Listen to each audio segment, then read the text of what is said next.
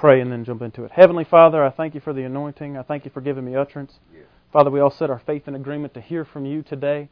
Father, thank you for a spirit of wisdom and revealed knowledge of who you are and your word, how we can get it to work in our lives. And I thank you for enlightening the eyes of our understanding that we can enjoy all the riches on our life that you have for us. In Jesus' name, amen. Amen. amen. Hallelujah. All right, we're on back to the basics, part 19, and we're working on faith. This is part 4. I just want to uh, read a couple things before we jump into uh, what we're going to look at today. But uh, Matthew 8 and verse 5. We'll just read a couple Jesus stories. Is that all right? I like these, man. Uh, Matthew 8 and verse 5. It says, And when Jesus was entered into Capernaum, there came unto him a centurion beseeching him. Now, that's a Roman uh, captain of the guard. He's got a hundred people under him. His company commander. Saying, Lord, my servant lies at home sick of the palsy, grievously tormented. And Jesus said unto him, I'll come and heal him. Now, did that guy ask him to? Did that guy ask him to heal him? No, he, Jesus just offered that up. Isn't that cool? And that's Jesus' heart that he just offered up. I'll come and heal him. Okay? So uh, the centurion answered and said, Lord, I'm not worthy that you should come under my roof. But speak the word only, and my servant shall be healed. For I am a man under authority, having soldiers under me, and I say to this man, Go, and he goeth, and another, Come, and he cometh, and my servant, Do this, and he doeth it.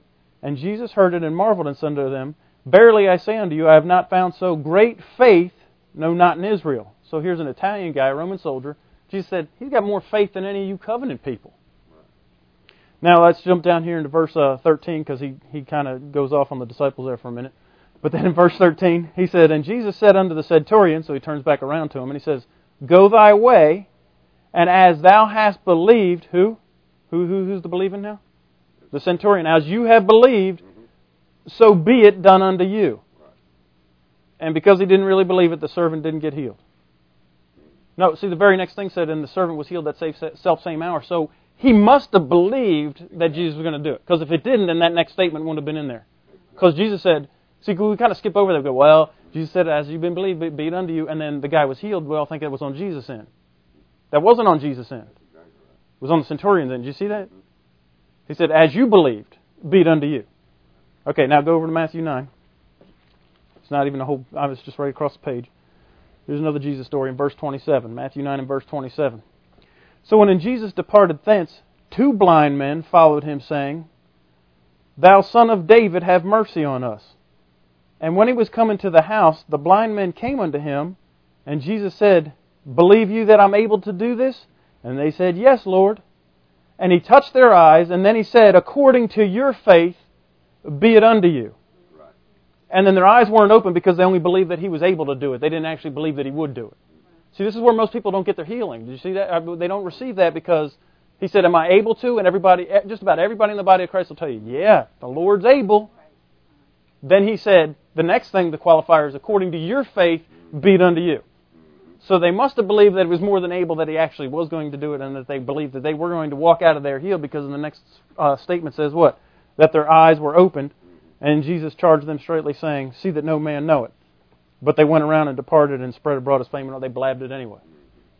This, so he said, uh, How you ever you believe, be it unto you. However you believe. According to your faith, be it unto you. Now let's look at one more, a couple more pages. Matthew 15 is another story. Right? Yeah. But yeah, so who's who's the onus on? It's on us. It's up to you decide. Who's the decider? I'm the decider. You're the decider. You decide whether it happens in your life or it doesn't. Jesus is able, and he obviously is willing because he said right off the first one, he said, Yeah, I'll come and heal him. So obviously he's willing.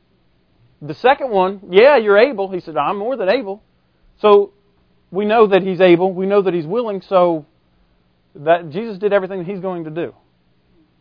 Everything after that, it's on our faith, what we believe, and then look at look at this one here in uh, Matthew 15, and uh, we'll start in verse uh, 21. Then Jesus departed out of the coast into Tyre and Sidon. Now he's up in Lebanon. And behold, a woman of Canaan came out across the same coast and cried after him, saying, Have mercy on me, O Lord, thou son of David. Now she's trying to work the formula because she ain't in covenant, but she heard that you know everybody else calls on him the son of David, so I'll call him too. She don't. She ain't Jewish. So she said, My daughter is grievously vexed with the devil. But he answered her not a word. Now, he doesn't sound too willing right now, does he? Because when the, the Roman centurion guy came, he said, Yeah, I'll come and heal him. Then these other blind guys, he's like, Yeah, or do you know, uh, am I able? Now this one, he don't say nothing. Crickets are chirping. Right? And his disciples came and besought him, saying, Send her away, for she cries after us. She's stalking them. And he's ignoring her, and the disciples are like, Will you send her away? She's bugging us. So he finally turns to her and he says, I'm not sent to the lost sheep, but, the, but unto the lost sheep of the house of Israel. Then she came and she worshipped him. Ha. Saying, Lord, help me. But he answered and said, It's not meet for me to take the children's bread and cast it to the dogs. Now, now you see, if you're born again, you're, you're part of the children. You understand? You're children of God. So that is your meat. This is somebody that isn't. And she said, Truth, Lord, yet the dogs eat of the crumbs which fall from the master's table. And then Jesus said unto her, O woman, great is thy faith. Be it unto thee even as you will. And her daughter was made whole from that very hour. Now, the next statement, if she didn't will it, it would have been, well, her daughter still had the devil, and this was just a waste of time. So, while we're learning about this whole thing about faith, the mechanics of faith, that uh, be it unto you however you believe. So if people say, "Well, I believe God, I believe that, and it didn't work," then you didn't really believe it. Otherwise, Jesus is a liar. Uh, be it unto you according to your faith. Well, I put my faith out there and it didn't work. Then you didn't have real faith, or else Jesus is a liar. Be it done unto you even as you will. Well, you must not have really willed it because otherwise Jesus would be a liar. All these were written in red.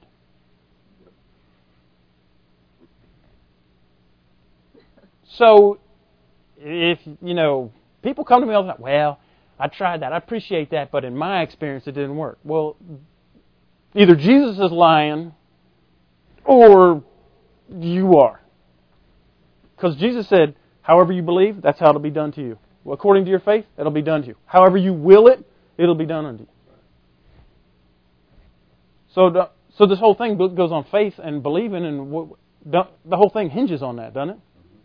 According to Jesus, because we know He's willing, we know He's able, and even when He wasn't willing, because this lady, this other lady, she didn't have a covenant on she just wouldn't give up.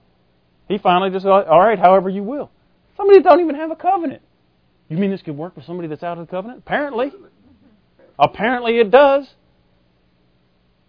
She must have, for her to believe that, she must have had some kind of experience with seeing people get healed from Jesus.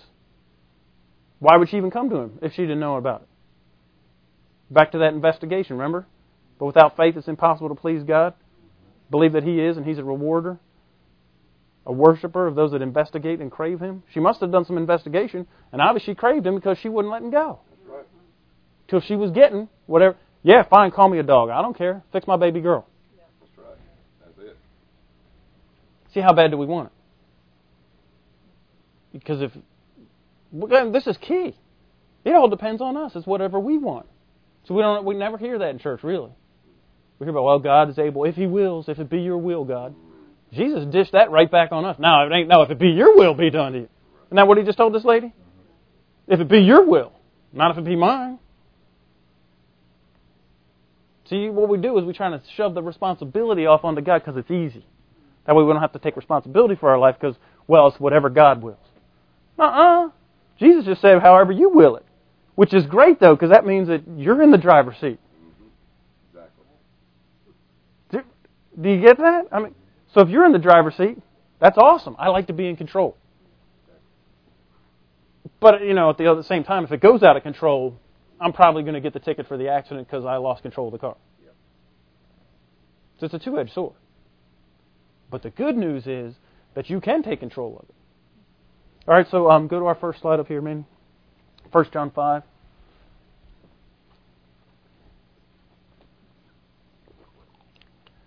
For this is the love of God, 1 John 5 and verse 3, that we keep His commandments, and His commandments are not grievous. For whatsoever is born of God overcomes the world. This is the victory that overcomes the world, even our faith. Now, Jesus just said, according to your faith be done unto you, however you believe be it done, it'll be done unto you, and however you will, that's what will happen to you. And so this says that victory all comes from the same thing that Jesus said that was in your court, your faith. Exactly. Victory comes from your faith. But look at that, that verse right above. It says, For this is the love of God, that we keep His commandments, and His commandments aren't grievous. Now I'm going to tell you what you just heard. I, I read something, keep His commandments, but this is what you heard in your mind. Don't cuss, drink, smoke, or chew, or go out with those that do. You better keep the Ten Commandments, the law of Moses. That's what you heard in your mind, isn't it? When, you, when I say keep His commandments, what do you think of? Ten Commandments. You think of the law, don't we? We've been programmed to think of the law. Nowhere in the New Testament does God ever say, keep the law. In fact, He tells you it's impossible for you to keep the law. So why would He say right here, keep the law? He's not, commandments are oral. They're spoken. Remember we talked about this before? Commandments are rhema keep his rhema. Wherever you see commandments in the Bible, just cross it out and put rhema right above it. Because commandments are whatever. Now, see, God might, when God asks you to do him, do him a favor, He's really telling you, wouldn't you think? When I tell my kids, I ask my kids, hey, will you do me a favor and take the trash out? That's not an option, really. I'm telling you, take the trash out. It's a commandment. I phrased it as a favor and in a question because I'm being nice, but it's really a commandment. It's rhema to my kids. Same thing with God. He might ask you to do something, but really, He's not really asking. If He's asking you, there's a reason for He's asking you. Not just He's taking a survey. Oh, I just want to see if they do it or not. That's you know, God ain't taking a survey. Okay? So, here's the love of God that you keep His commandments. Now, turn over to Acts 15 real quick. 5, because I want to show you that commands are different than the law. The law is written. That's logos. Commands are rhema, that's spoken. Kind of, it's a little off the track, but you know what? This is so important because where does faith come from? Hearing and hearing the rhema word of God, the spoken word. Doesn't come from the law, the written word. I know we keep hammering on that, but man, there's just been so much. Uh, it's just been ignored in the faith circles of this whole thing about rhema. Acts 15 and verse 5. Here's the setup. They're having a church council on whether Gentiles that get born again should be circumcised or not. I mean, no, I'm voting for with the Gentile crew on that one. Right? All right. So, but there's a. They finally here's this church meeting that's going on, and it's it's getting pretty ugly. And in verse five, in the middle of this meeting, it says there rose up certain of the sect of the Pharisees which believed. So they believed on Jesus, but they're hanging on to all that Pharisaical stuff, doing the law, not not keeping His commandments keeping the law. Do you understand the difference? They're not into keeping his rhema. They're into keeping the law, which is the first five books of the Old Testament, written down. Big difference. Huge difference. Because it goes way beyond just the Ten Commandments that we think of as the law. There's all kind of stuff. You want to go to sleep, just read Leviticus. That's the law. They're into keeping that. So they which believed, Pharisees, stood up and they said, It's needful to circumcise them. Uh uh-uh. uh And then they said this, and to command them to keep the law of Moses. So the law and commands can't be the same thing, can they? Because they just said, command them, verbally tell them, keep the written law of Moses. Do y'all see that? Because when you see this in 1 John 5, you say, well, keep his commandments, and that's the love of God. You think keep the law, because that's what we've been taught. It ain't keep the law. It's keep whatever he's verbally telling you. And I could show you, if I had time, the Ten Commandments were never written till Moses wrote them down in his book. God spoke them to the children of Israel, and they rejected them. They didn't want to hear Rhema. They told Moses, well, let's just look at that. We got time. Turn over to our uh, Exodus 20.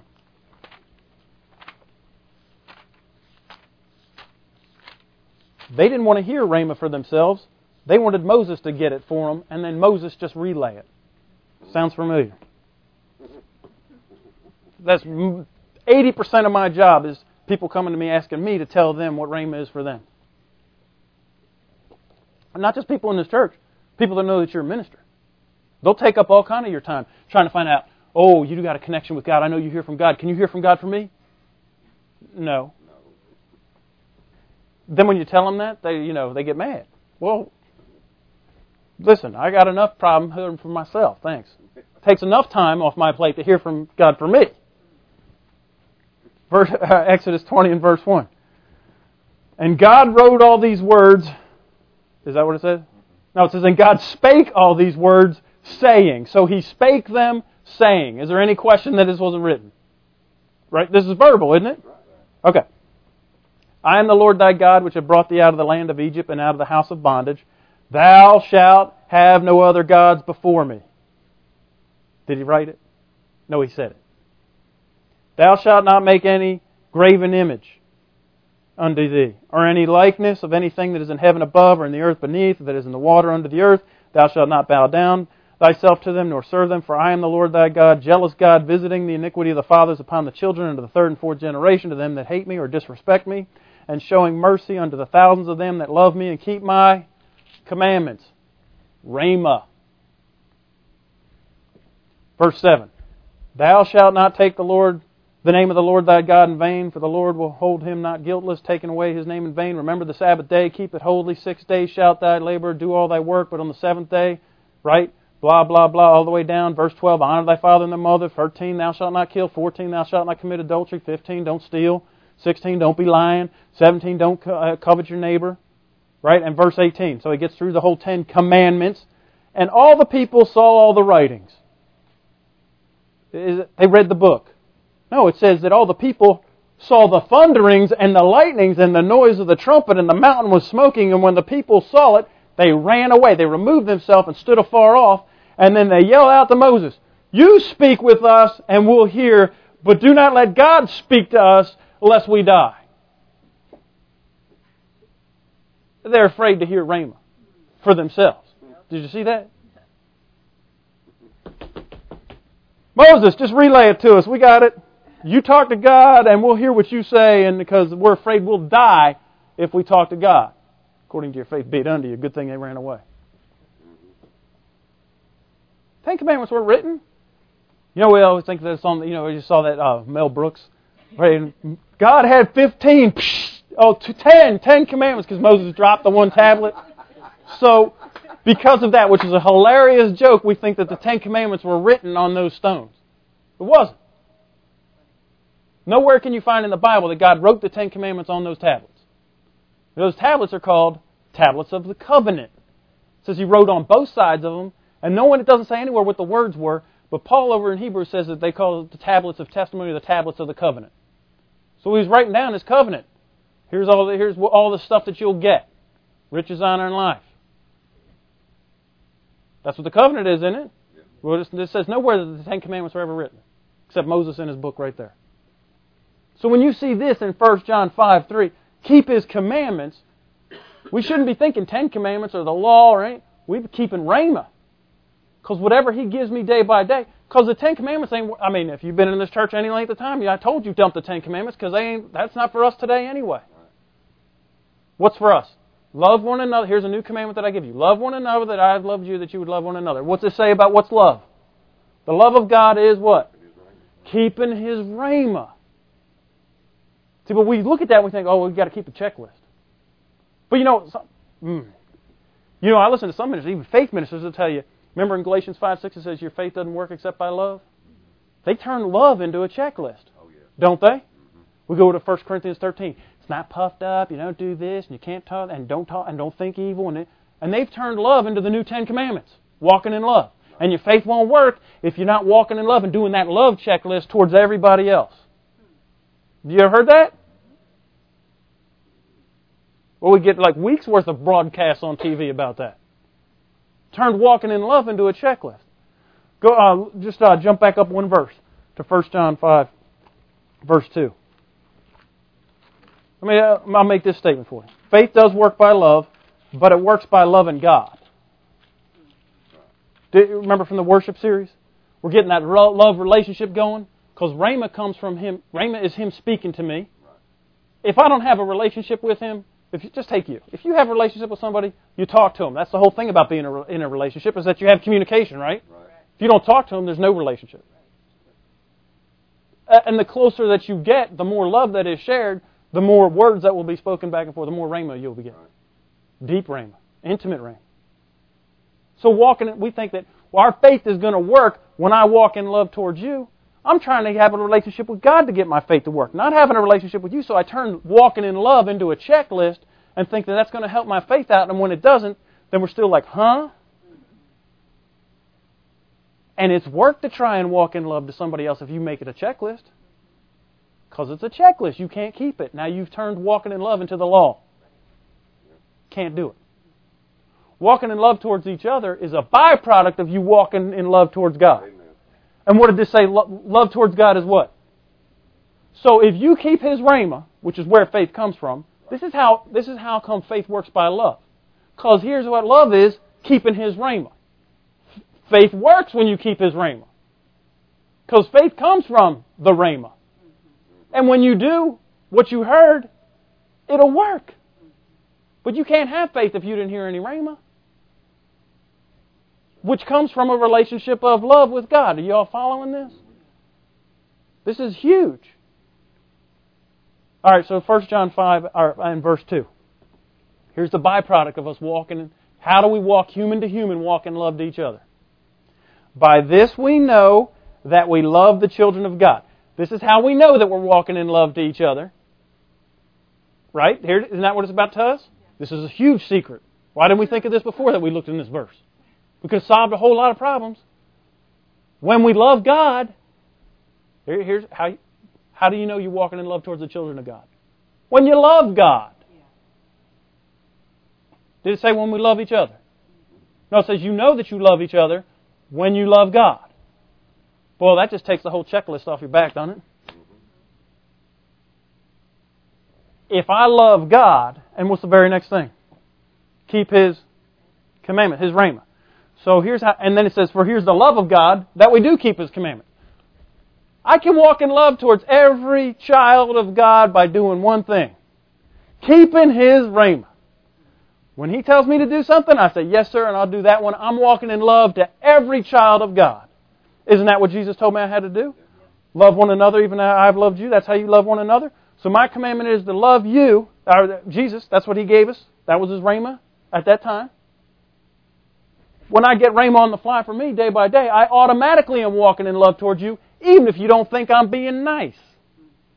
That should take a lot of pressure off you because what people do is try to guilt you into doing this love checklist and how you behave towards one another. And really, the whole key of the entire thing is how we love God. Because when you love God, you're automatically walking in love towards the children of God. And when you love God, here's the love of God is that you keep His Rhema. Whew, that's easy. That takes a huge burden off me because I'm always, am I walking in love? Am I walking in love towards that person? Am I doing the right thing? Is my behavior, am I walking in love when I do this? I mean, some people are going to get mad no matter what you do. So it can't be on your behavior because what the verse 2 just said is here's how you know you love one another, children of God. That's who I'm supposed to love, children of God. Jesus said, love one another. Or we're just supposed to love the world. No, God loves the world. We love one another. That'll take a lot of pressure off you too when the uh, you know Easter seals people come around asking for money. Yeah. Feed the children. Don't you love the world? Isn't that the Christian thing to do? No, the Christian thing to do is to love one another as Jesus loved us. That's how we love one another. Did I say that too fast? What's the Christian thing to do? Love one another. Did it say anything about anybody outside the body? Did Jesus say, love everybody? See, this is messing with some religious thinking. That's God's job. God can love everybody. He didn't put us to make have to have His responsibility. He didn't put that on us. What did He put on us? Love one another. And this is how we know we love one another when we love God. It's so easy because it's not a checklist. Don't keep the law, keep His commandments. When you keep His rhema, you're loving God. And when you're loving God, you're loving all the children of God. Even if they don't like it.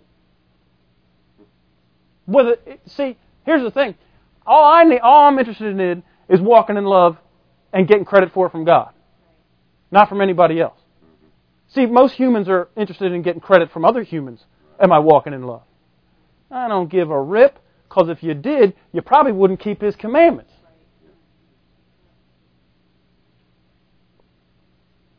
This is huge. Huge. Because your faith works by love in Galatians 5 6.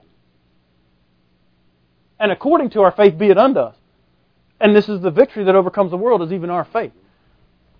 So when I tie all that up, it all comes back to am I loving God? And here's the love of God that I just keep His rhema. Because there's nowhere in the New Testament that ever tells you to keep the law. In fact, it tells you the law ain't for you. It's impossible to keep the law. If you try to keep the law and you messed it in one spot, you're guilty of blowing the whole thing. But he is telling us right here, keep his commandments. So commandments can't be the law. It's got to be rhema. It's spoken. When God tells you, hey, will you do me a favor? Yes, sir. And then what? Now I'm loving God.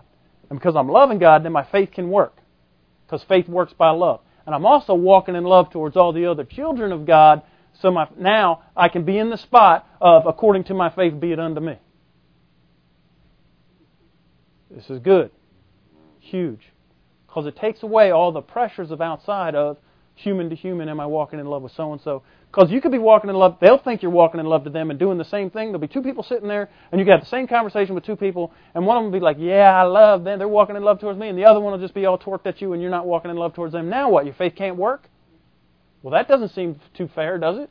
That my faith, wait, I thought it was according to my faith be it unto me, not according to whether they gave me credit for walking in love to them or not. Because a lot of people, they'll get mad at you. So what? All we're interested in is having credit with the Father that I'm walking in love towards Him because He says when you love God and you keep His commandments, you're automatically walking in love towards all the children of God. Hallelujah. So easy. Well, Andrew, why is that a big deal? Because the whole thing works. Our faith works when we walk in love. And a lot of the devil will tell you, you're not walking in love. That's why it can't work. This is a lie that will try to get you off your faith and to keep you from trying to believe. Because according to how you believe, be it unto you. If they can, if hell can trick you into thinking, you know that little exchange you had with so and so, that didn't go too good. You weren't walking in love. There's no way you can get healed because you weren't walking in love. We've been taught that. That's not what this. That's not what the Bible says. Does it? Hell will try and twist that. And now, I don't know if I deserve to be healed, or can I believe that I can get healed? Because you know, I might not have been walking to love to so and so. You know, and according to my, well, I'm not. See, so what he does is he'll try. If it, everything hinges on your faith and what you believe and what you will, hell's only tactic is to keep you from believing it, to keep you from having real faith, and to keep you from having the will to do it. Remember, the battlefield is up here. Remember our little face sheet? Thoughts, imaginations, and strongholds? That's where he's going to play you. This is a big red flag. You weren't walking in love. You know how you acted. Wait a minute. I'm doing God's. Wait. This says that I, I I love everybody. I'm walking in love towards everybody if I love God. And here's here's the definition of loving God. Keep His rhema. Keep His rhema. So when you do what God asks you to do, there's going to be people that'll be mad at you. It just it, so what? Was there people mad at Jesus doing what God told him to do? Just a little. They killed him. See, that proves out the whole thing. Jesus kept whatever rhema God gave him. No matter how mad all the religious people were, they even went to kill him. And they did.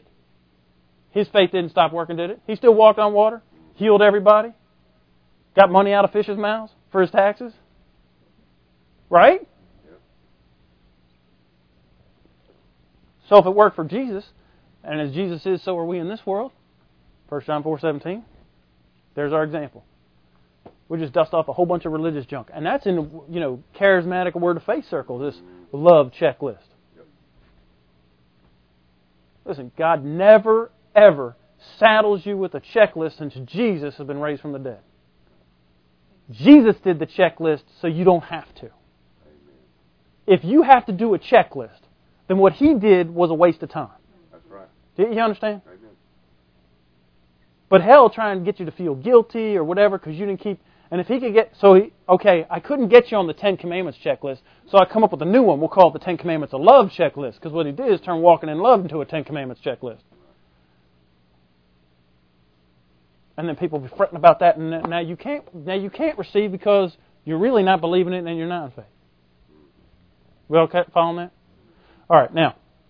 Uh, uh, Mandy, shoot ahead a couple slides to Romans 14. Let's go to Romans 14. Those are all review, but this one's important. Romans 14 and 22, because I want to keep driving this one home. It says, Hast thou faith? Share it. Is that what it says? Have it to yourself before God. Remember that? Don't share your faith. I mean, you try and share your faith, people will knock you down. They'll tell you you're an idiot, and some of them will even get mad at you. Oh, and then, then they'll act like you ain't walking in love to them because you're believing for something. Were the disciples too happy about that lady who was coming in faith to get her daughter healed? Lord, send her away. She's bothering us. Have it to yourself before God. Happy is he that condemneth not himself in anything which he allowed. He that doubteth is damned if you eat or do anything. Whatever you do, if you doubt, you're damned because you eat or do anything that is not a faith, for whatever is not a faith is sin, or you're settling for less. So here's the, here's the rule of thumb. If you don't know that you know that you know that God is giving you a commandment, just wait. And that what this is this is what's telling you. Because if you're not sure whether He's telling you, because the other one said, "Keep my commandments." Well, how do we know? You know, because He says in Romans 10:17 that you're going to hear and hear and hear and hear the Rhema word. If it's the Rhema word today, for you, it'll be the Rhema word tomorrow. Some people have been 20 years since they got a Rhema word because it's the same one that they didn't do 20 years ago. He ain't going to give you a new one until you t- take care of that one. Okay, so if you're having trouble hearing from God, you might want to like think back. When was the last time that I you know heard from God? Did I do that one?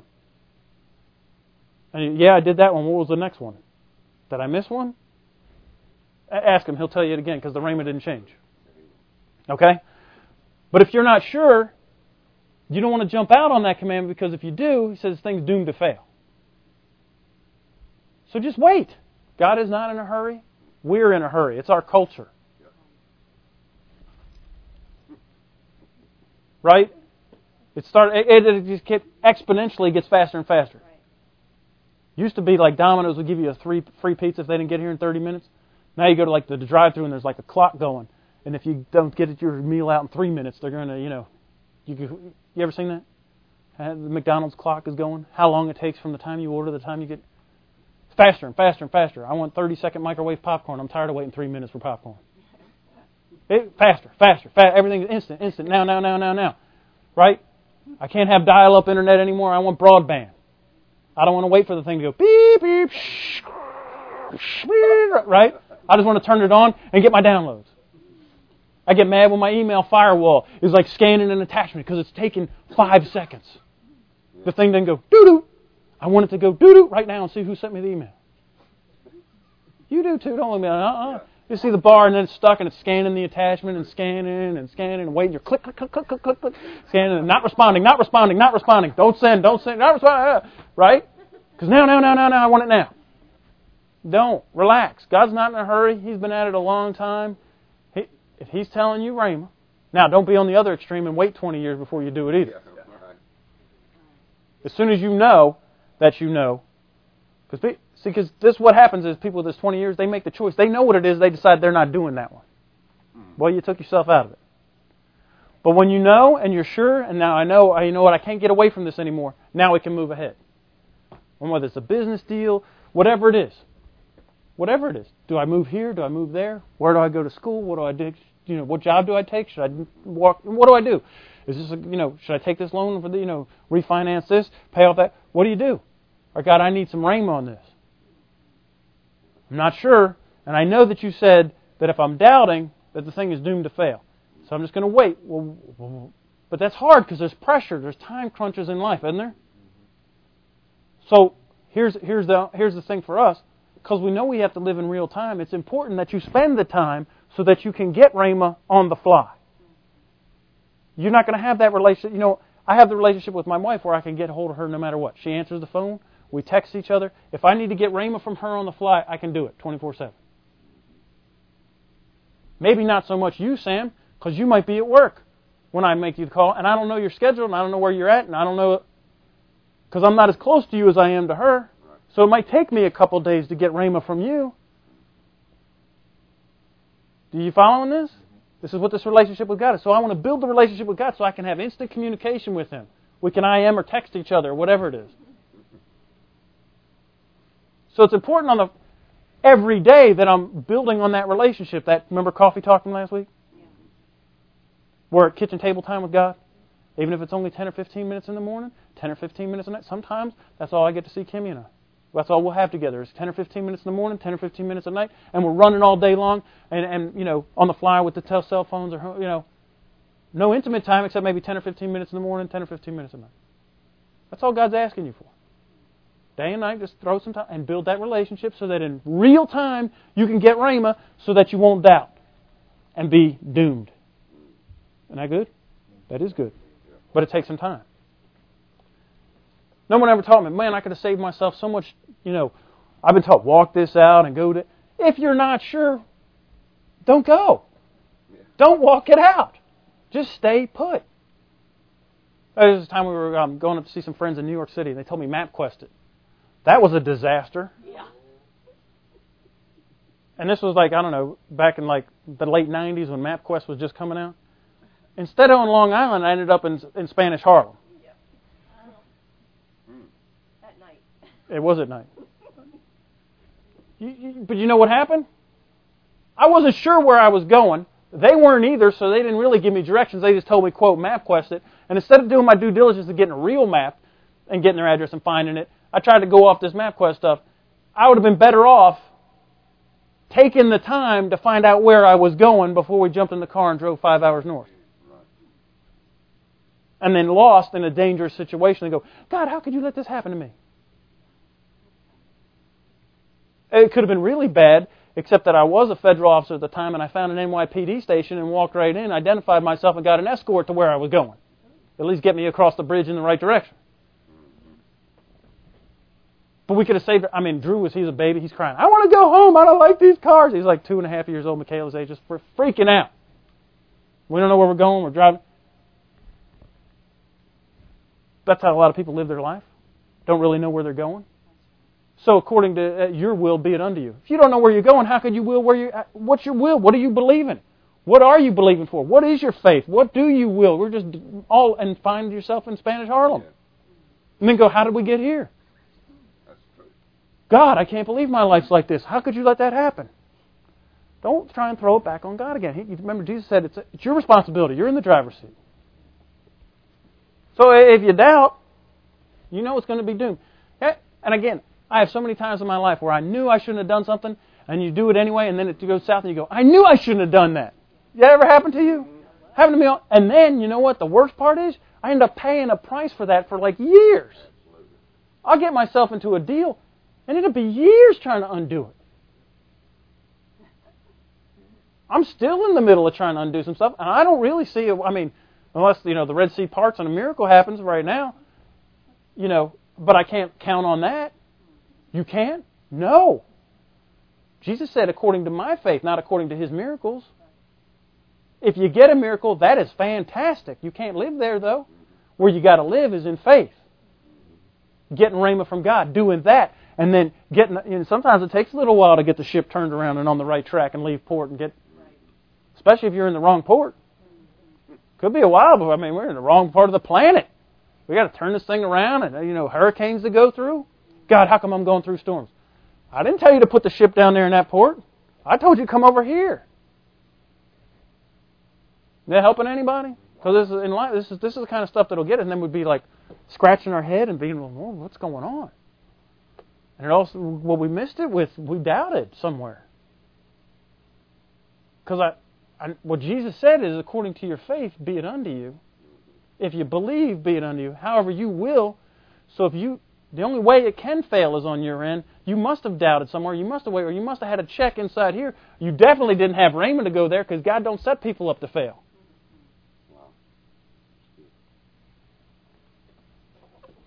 Amen. Hallelujah. Sick them. Yeah, all right, that's good. All right, um well, I'm way I don't even whatever. That's hilarious, isn't it? All right, go to, go to Romans 10, 17, because we've, we've been talking about this and talking about it. I want you to see it, and if you have your own Bible, I want you to write in, if you haven't already, that word rhema.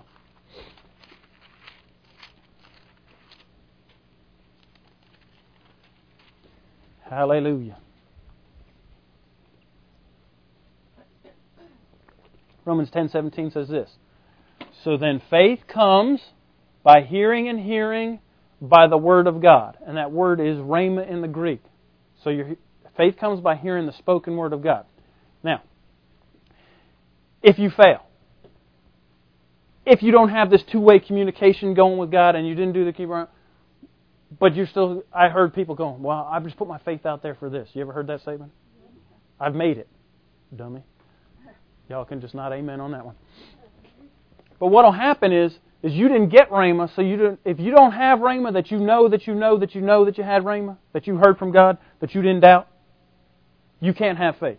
Is that that we all seeing that? Am I hooking that together? Now what the Bible calls it, what Paul calls it is unfeigned faith. It's real faith. Not imitation faith, it's unfeigned faith. Which is that's what we're trying to shoot for, because if we have real faith, that we don't doubt that when it's crunch time and it hits the fan, we're not going, well, did I hear from God? Because if you're not sure you heard from God, when everything you know comes hits the fan and crunches in on you, you'll be very likely to just go, well, I didn't really hear from God. I'm not sure if I heard from God. Maybe I missed it. Well, I'm out of here on this one, and then that whole thing fails. Okay, so look at this over here in 1 Timothy chapter 1. I want to look at this unfeigned faith and fake, fake faith and real faith.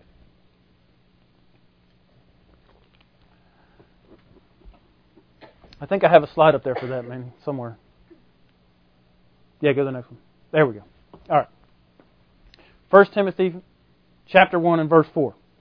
It says this Neither give heed to fables and endless genealogies, which minister questions. And let's just stop right there. Everybody know what a fable is?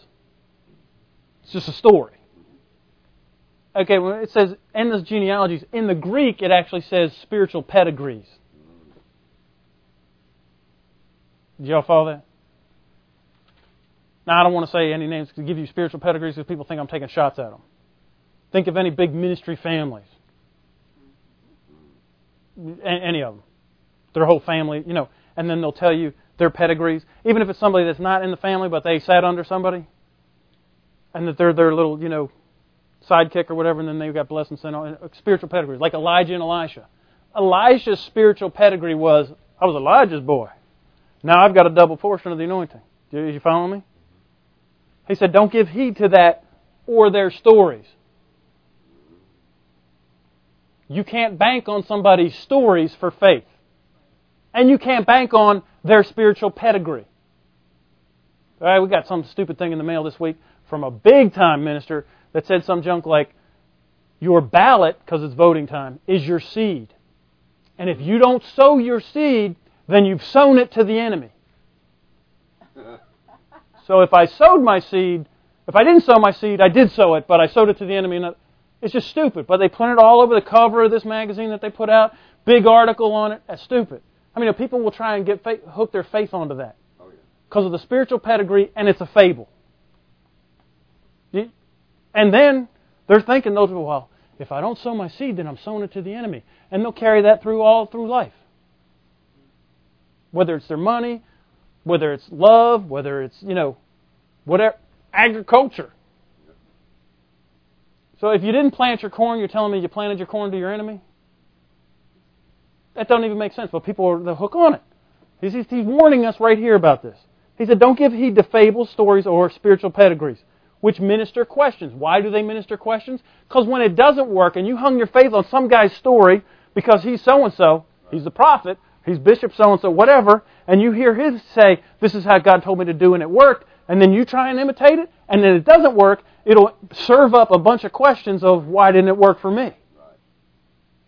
I know. I, I spent a lot of years in that, you know, pig pen, mired in the mud. How come I can't get this thing to work? Because I heard so and so, who's obviously an authority on the subject, tell a story, and he told me what Rhema was for him, but he didn't teach me to get Rhema for myself. What he taught me to do was just do what he did and then it didn't work, and then I'm asking, well, how come it didn't work?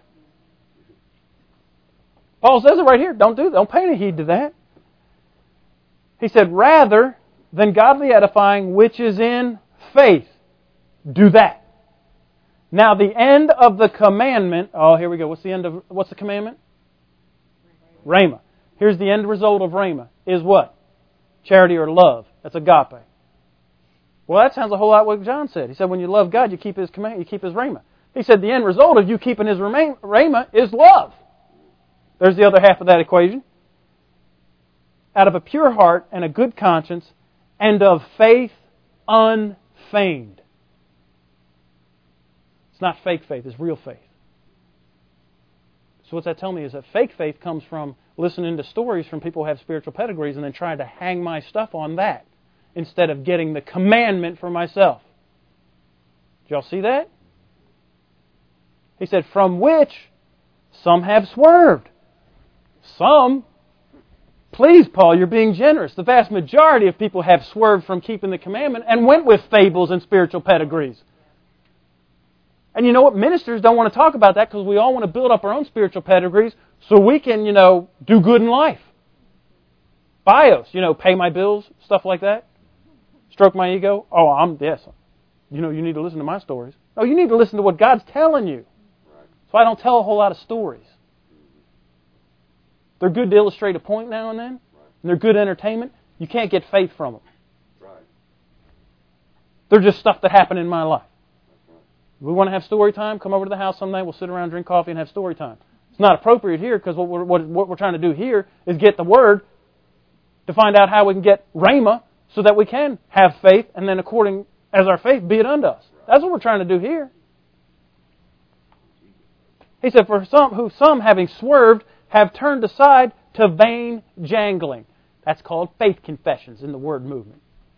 You confess this, and I confess that, and I confess. It's ineffective. That's what vain means. It's ineffective. Blah blah blah. You could say, "Well, I'm just, you know, so and so said if I say it a thousand times that by Jesus' stripes I'm healed, I'll get healed." No, if you don't believe it, if He hadn't breathed rhema on the inside and it came alive on the inside, where's your little process sheet?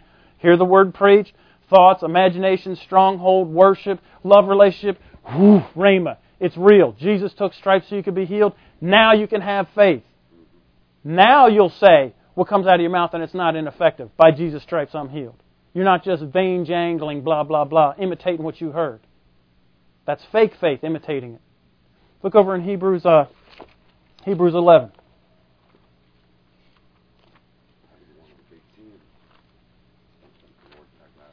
In vain, right.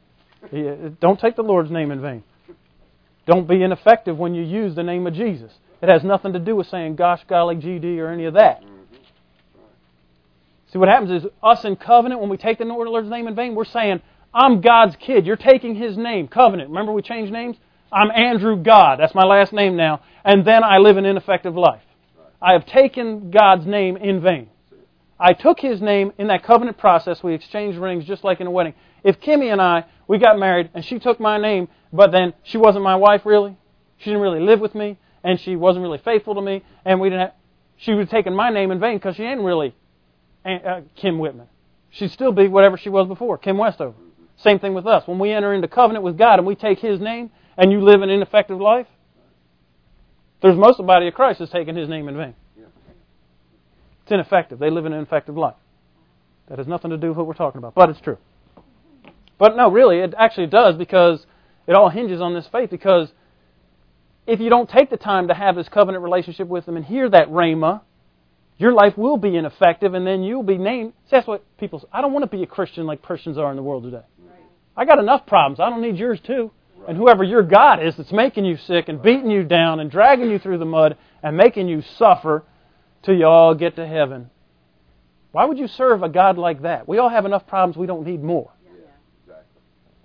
Okay, so Hebrews 11, we're talking about this fake faith business. Hebrews 11 and verse 29. Now, y'all remember, like, Charlton Heston with the Ten Commandments and the Red Sea and parting and whoa, and he had the beard and the. Do y'all remember that? Mm-hmm. Burning bush.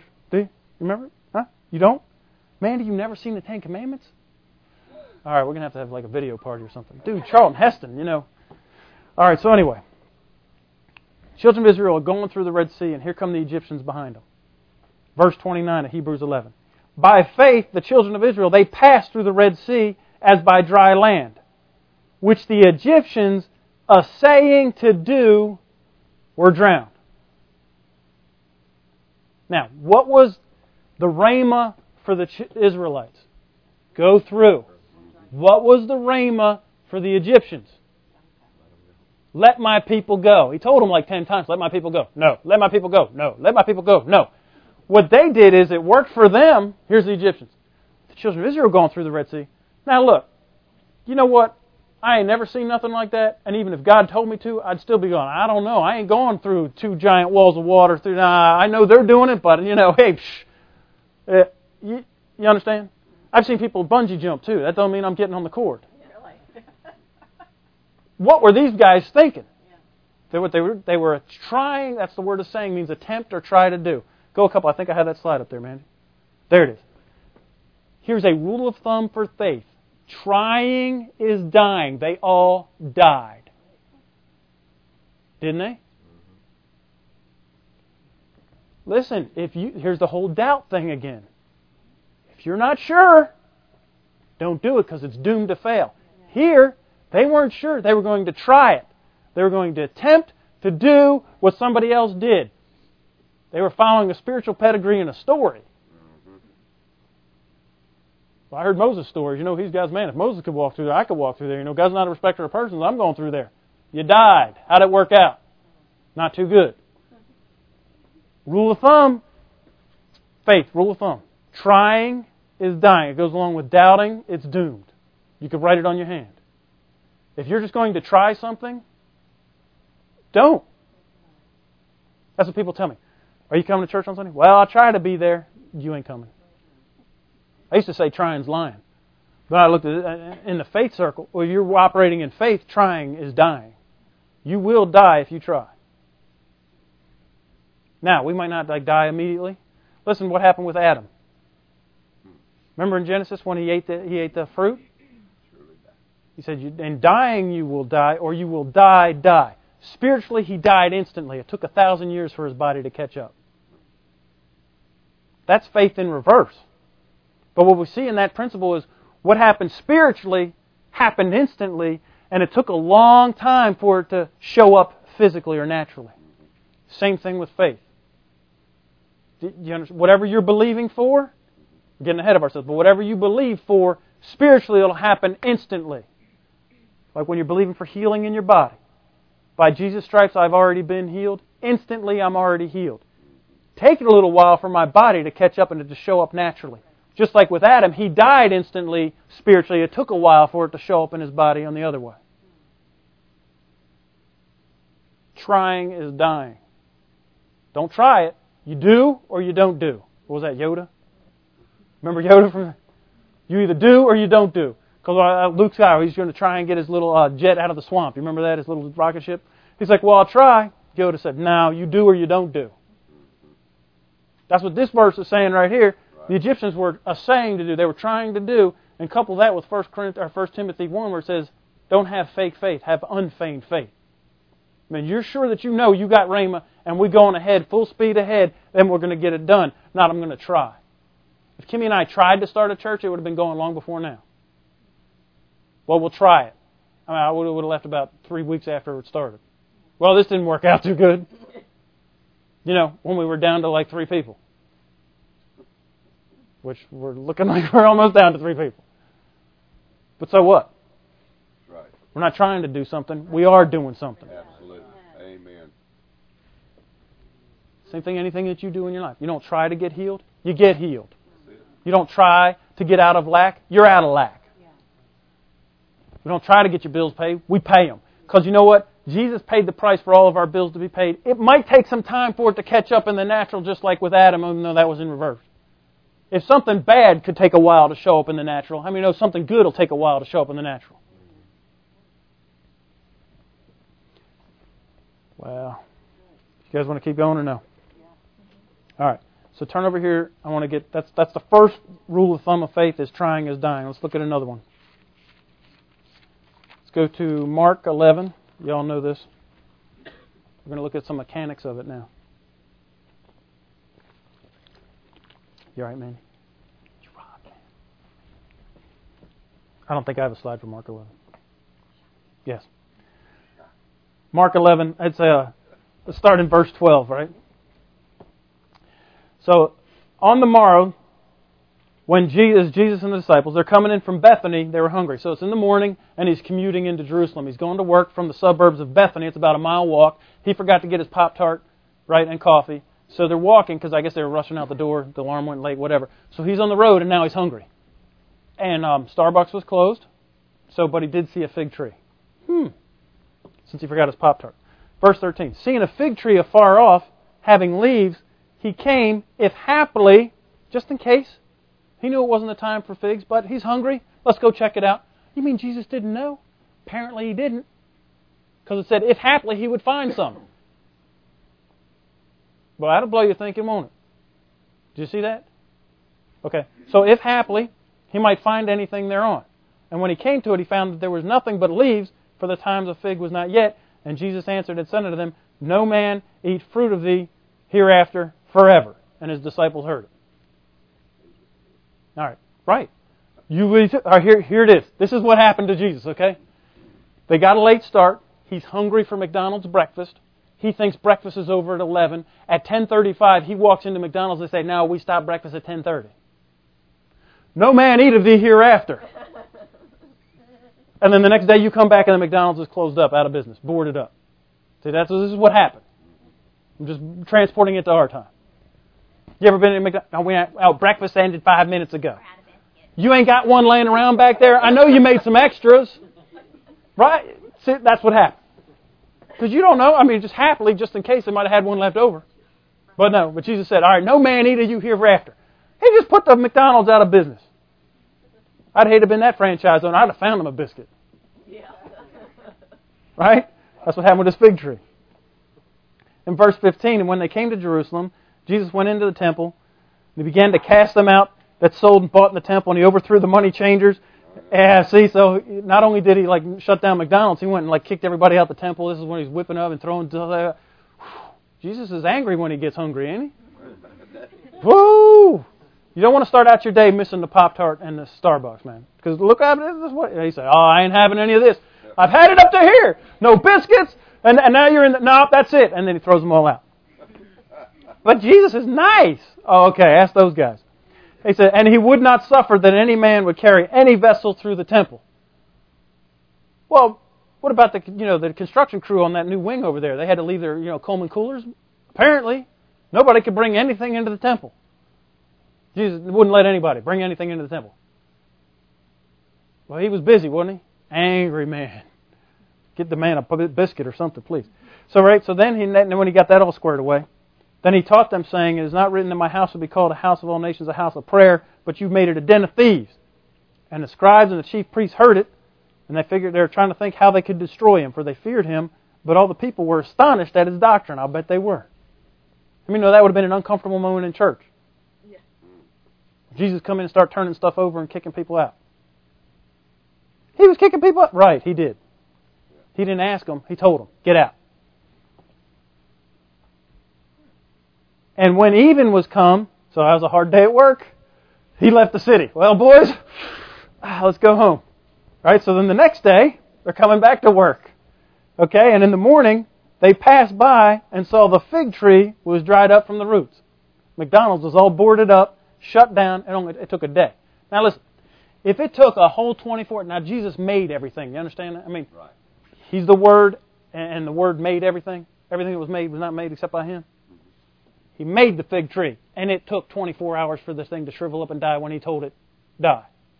If Jesus, the one who made it all, had to wait 24 hours to see some results, why are you getting your uh, britches in a wad if you don't see something in three minutes? Well, I spoke to it and those symptoms didn't leave.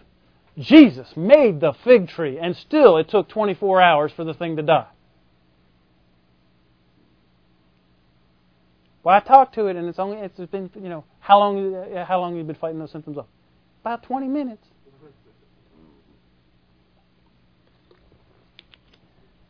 You think about that. It took Jesus a whole day, and He's the one that made the thing. We might have to fight a little longer. Are we above the Master? No. So, when Peter, calling to remembrance, said unto him, Master, behold, the fig tree which you cursed is withered away. Now, wait a minute. All Jesus said was, No man eat fruit of thee hereafter. Peter said he just cursed the tree. He didn't say he cussed the tree, he said he cursed the tree. You see the difference? Because here's what some people think that you curse the tree. You GDSOB tree, I can't believe it. No, Jesus just said, No man eat of you hereafter. That was a curse. Did you see that? He didn't cuss the tree, he cursed the tree. So when James said you shouldn't have blessing and cursing come out of your mouth, listen to this. Blessing and cursing come out of your mouth because what it is is you'll say the evil list five seconds after you just said the good list. The evil list is cursing. Not cussing, it's cursing. We get that, oh, I never curse. No, you, you, people curse. It's in their nature. It's called sin nature. We automatically are predisposed to say the evil list. That's cursing. There's apparently there's sometimes where it's appropriate because Jesus cursed the tree. The tree didn't do nothing, did it? It was just got in the, it was the wrong place at the wrong time when Jesus was hungry. You, you see this? Well, I thought that's just not walking in love towards that fig tree. Really? Apparently it is because Jesus was without sin. So apparently it's okay to have a bad day and curse something that's in your way. Well, y'all go home and think about that one for a while. Yeah, I ain't never heard that taught in church, did you?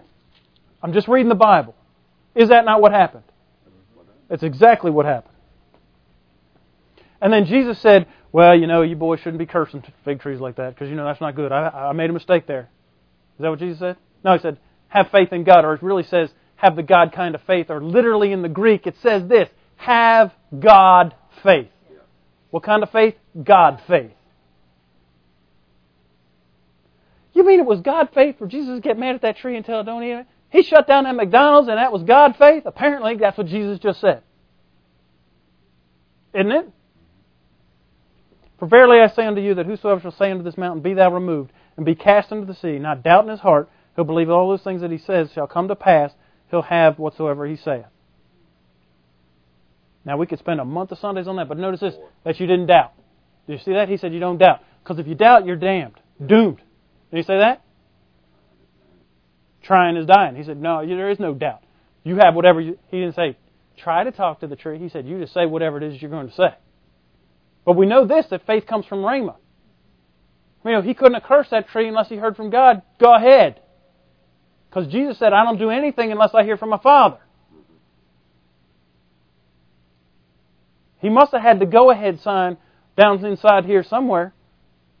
It must not have violated his conscience to tell the tree, die. Remember that from that conscience series?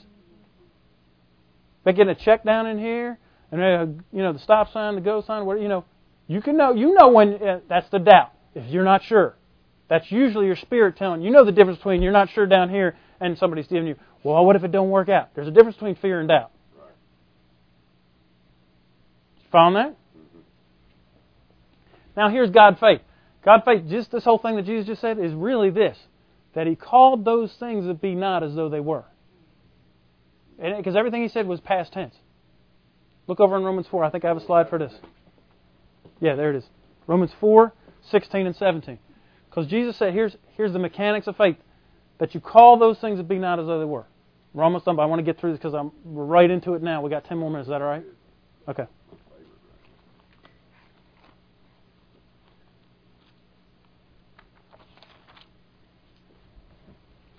Therefore, it is of faith. So, what are we talking about? Faith. That it might be by grace. To the end, the promise might be sure to all the seed. Not only them which are of the law. Remember the written law. Who is that? That's the Old Testament saints. But to who? But also them which are of the faith of Abraham, which is the father of us all. As it is written, I have made thee a father of many nations, before him whom he believed, even God. Now he's going to tell us two things about God. God is what? Quickens the dead, and He calls those things that be not as though they were. Now, what we got now, got, this is the other part of the faith, the mechanics of faith. When you do get Rhema, when you finally get Rhema on something, like I'm healed, healing belongs to me. You call those things that be not as though they were. You don't call those things that are as though they were not. Now, we got a little test. Go to the next one, Mandy. Here's a test. Y'all write down, you just remember your answers, A or B, okay? Here's our call those things that be not as though they were test. Don't shout out your answers. Just write them down right there. Keep them in your head, A or B, and at the end we'll give you a score, okay? Here it is. Is this calling those things that be not as though they were? My knee isn't hurt and I'm not in pain, A, or B, my knee is healthy, I refuse pain. Don't shout it out. All right, number two. Question two. Call those things that be not as though they were test. My bills aren't past due. My bills are paid. A or B. Go to the next one. Number three. My checking account isn't empty or my checking account is full. A or B. Next one. Y'all getting the point yet? Question number four. Call those things as be not as though they were. I'm not sick or I'm healthy. I'm talking about God faith. Go to the next one. Number five. I don't have problems in relationships. I have good relationships. Y'all starting to see the difference in this? Go to the next one. Question six. My kids aren't rebellious. Uh huh. You ever seen them little maggots? No, this one. B. My kids are willing and obedient. Do you see the difference? I mean, one of them's a lie, and one of them is God faith. Go to the next one. Question seven. I'm not selfish, or I put what God wants before what I want. One's a lie, one's God faith. Some say, well, I'm not selfish. One's a lie, one's God's faith. God faith. Question eight. I don't have any problems with my boss. I have supernatural uncommon favor with my boss. You guys seeing the difference in these statements? One's faith and one, one's real faith, one's fake faith. One's calling those things that be not as though they were, the other one is denying. Go to the next one. Question nine. I'm not addicted to that, whatever it is, Oreos or whatever you put.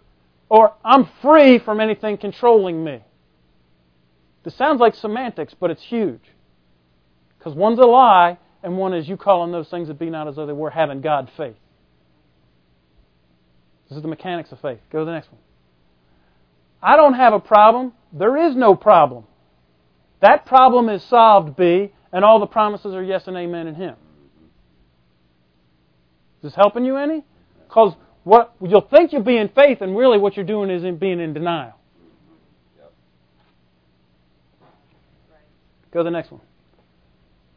I'm not poor. Some people, well, I'm not. Well, then say this next one. I'm rich. I'm very rich. I mean, you know, compared to Warren Buffett, I'm poor. If you look at it naturally, can I get there? Yeah, but not by saying denying that I'm not poor. Well, I got all my stuff taken care of. Are you rich? Are you very rich? Then start saying that one. Go to the next one. It's not dark out there. B. Light B. This is God faith. Remember Genesis 1 1? I got Genesis 1 3. I got it from the literal translation. This is what it said. And God said, Light be, and there was light. He didn't look out the windows and say, It's not dark outside. And then all of a sudden the earth was created and light was come out of darkness. You see the difference? Go to the next one, Manny.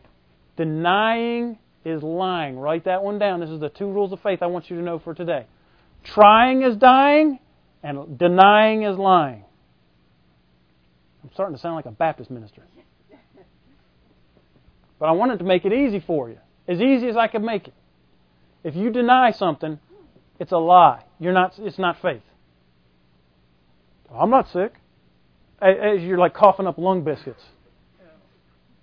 no, no, I'm not sick. Obviously, something's wrong. There's a difference between saying that and saying, I'm healed. Now, this is not semantics. This is, this is how you keep yourself on the right track. Don't say, I'm sick. Say, I'm fighting off something.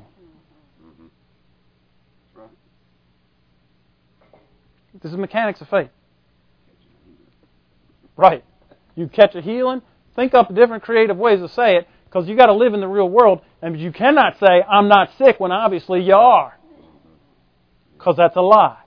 What you want to do is say that I'm healed by Jesus' stripes. Do you see the difference? Same thing with your finances. Same thing in relationships. Well, I don't have any problems in my relationships. Well, you'd be the first one. Well, how about with Jesus? Was everything smooth in his life? He never had any problems with Mary and Martha and none of that. Although, you know, of course he did. Even Jesus had to deal with people and relationships that weren't always just yahoo, flowers and, you know, candy and chocolates and but we wanted to get them to move to where we want to have no problems with them.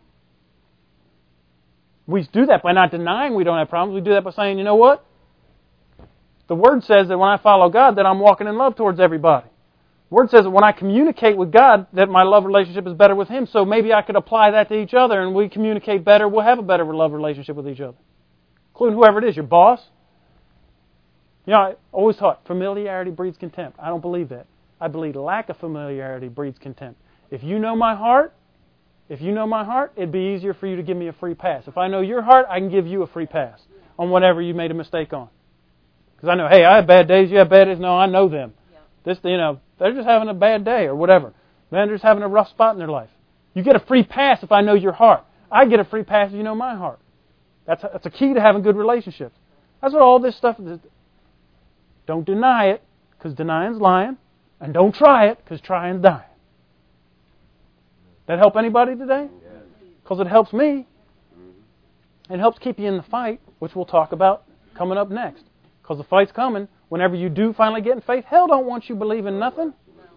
They do not want you believing. He'll give you maybe a week to play this faith thing out. Oh, go ahead, you can believe that for a little while. And then after about a week, he'll be like, no, we ain't having that. Amen. Y'all stand to your feet with me. We'll pray and dismiss. Heavenly Father, I just thank you for your word. Seal it in our hearts. Holy Spirit, bring it back to our remembrance. Let's remember these two little things. They seem goofy, Father, but they'll just help us so much if you could just uh, bring it back to our remembrance when they're in the middle of uh, real time fights. That we don't deny stuff. That we, we, we want to hook up with you and call those things to be not. We want to say it how we want it to be, not how it is or how it isn't. How we want it to be. Father, and that we don't, if we doubt, that we just put the brakes on. We don't jump into anything, Father. We don't want to just try stuff out. We don't just want to attempt this and attempt that because it'll blow up in our face. I thank you, Father, for sealing this word in our hearts. In Jesus' name, amen. Amen.